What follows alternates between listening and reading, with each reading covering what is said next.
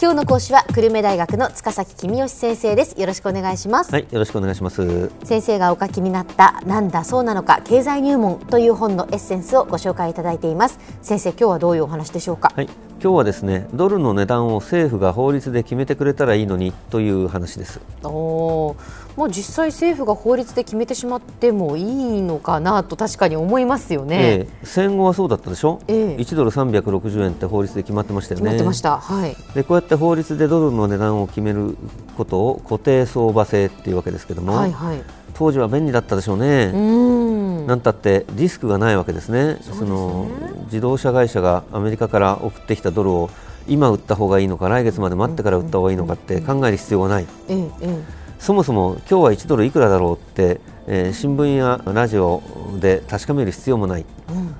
便利で楽でいいですよね。でも今は変動相場制ですから例えばリーマンショックの前は1ドルが120円ぐらいでリーマンショックの後は1ドルが80円ぐらいでアベノミクスになってまた120円ぐらいになりました。こんなにドルの値段がコロコロ大幅に変わっちゃうと企業は困るわけですよね。まあ、そうですよね、えー、でも先生じゃあ戦後のようにですね、はい、また固定相場に戻すっていうことはじゃできないんでしょうか、えー、だってできたとしたら、えー、そっちの方が便利なんじゃないかなというふうに思いますけど、それはそうですよね。固定相場線に戻れば便利なんですが、うん、できない理由が2つあるんですよね。一つは固定相場線にしてしまうと日本の輸出がどんどん増えちゃうっていうことがあります。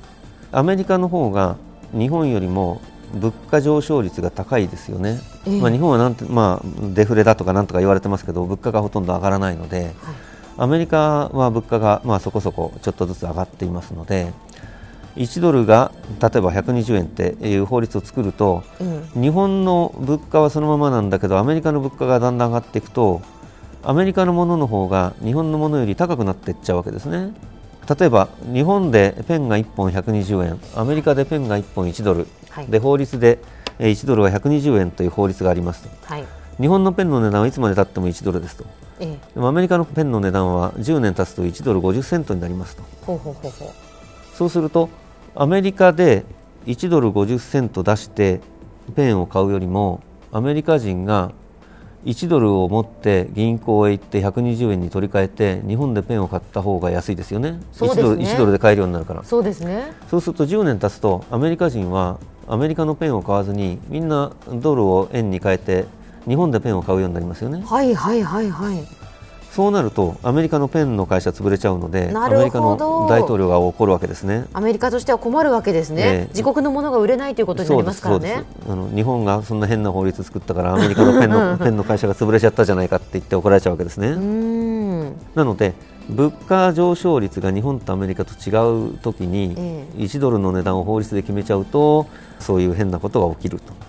だからあその法律はあ結局いつかは廃止しなきゃいけないよっていうことが一つありますね。なるほどなるほど。もう一つはですねちょっとあれと思う話ではあるんですが貿易の話じゃなくて投資の方の話をします。私がまあ、お金、給料もらったときに、ええ、日本の銀行に貯金するかアメリカの銀行に貯金するか考えたときに、はい、日本の銀行に貯金しますよね、普通、え、でそれはなぜかというとアメリカの銀行に貯金をするためにはドルを買わなきゃいけなくて、はい、でドルを持ってるとドルの値段が変わっちゃうので円高ドル安になって損しちゃうかもしれないわけですよね。ドルを持っていると、ええ、ドルの値段が変わって、ええはい、ドルドルの値段って上がるか下がるか分かりませんから、ええ、だからアメリカの円をドルに変えてアメリカの銀行に貯金すると、うん、まあ儲かるかもしれないけど損するかもしれないと。そういう賭けをしていることになっちゃいますよね。はい。で、えー、その損するの嫌だから日本の銀行に黙って預けておけば安心じゃない。ということで、えー、為替リスクを避けるために日本の銀行に貯金をするという人が多いですよね。ええ、で、えアメリカの銀行の方があ日本の銀行よりも金利がちょっとだけ高いんですけども、うん、それでも為替リスクが嫌だからアメリカの銀行に貯金をしないというのがあ大体の日本人が今やっていることなわけです。うんうんうん、ところが政府が1ドルは120円だよって法律で決めると、え今度、日本人のお金持ち何考えるかというとアメリカの銀行の方が金利高いよね。で1ドルの値段は120円って法律で決まってるから円をドルに変えてアメリカの銀行に貯金しても円高ドル安になって損をしちゃうっていう心配がないよね。ないですね。えー、そうすると日本人のお金持ちはみんな日本の銀行から、貯金を全部下ろして全部ドルに変えてアメリカの銀行に貯金するようになるということですね、うん、そうすると日本の銀行は大変なことになるということですね、えー、そうですね。日本の銀行はそんなドル持ってませんから、うん、じゃあそのお金持ちがドルドル欲しいって言ったときに誰が売ってくれるんだろう、うんそう日本政府が売ってくれることになるわけですね。誰も売ってくれる人がいないときは日本政府が売ってあげますっていうことにしとかないと1ドル120円だって決めるだけでは無責任ですから、えええ、あの固定相場制って法律を作るときは誰も売ってくれる人がいなかったら政府が売ってあげるよっていう法律にしとかないといけないわけですところが日本中のお金持ちが全員ドルくださいって銀行に殺到すると日本政府がいくらたくさんドル持ってたって足りませんよね。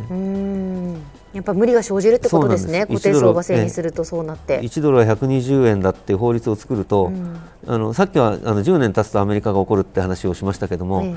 え、10年も待たずにその日のうちに日本中のお金持ちがドルくださいって買いに来てで政府が持ってるドルがなくなってその日のうちに固定相場制の法律が廃止になっちゃうんですね。はあ。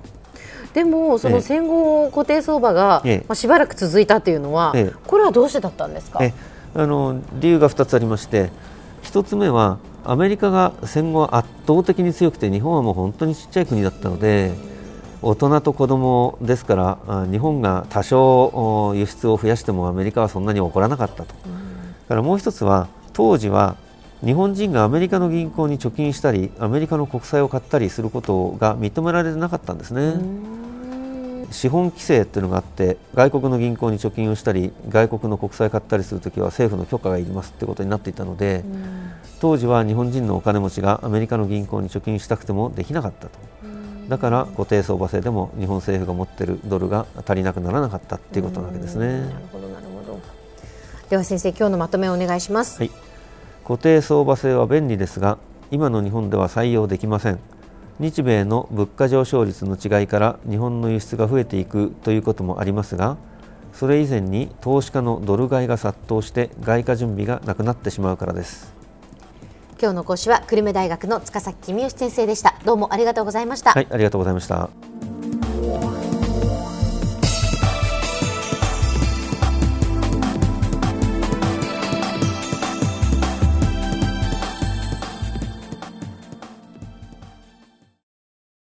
ゾクゾクグイグイメラメラつながる。ゾワゾワ。ハラハラ。メキメキ。つながる。ズキズキ。モワモワホカホカつながる。キリキリ。ザワザワ。キュンキュン。ガンガン。ワクワク。ウズウズドキドキ。ルンルン。バクバク。九州人のいろんな気持ちつなげます。九州から輝こう。キラキラつながる。 QTnet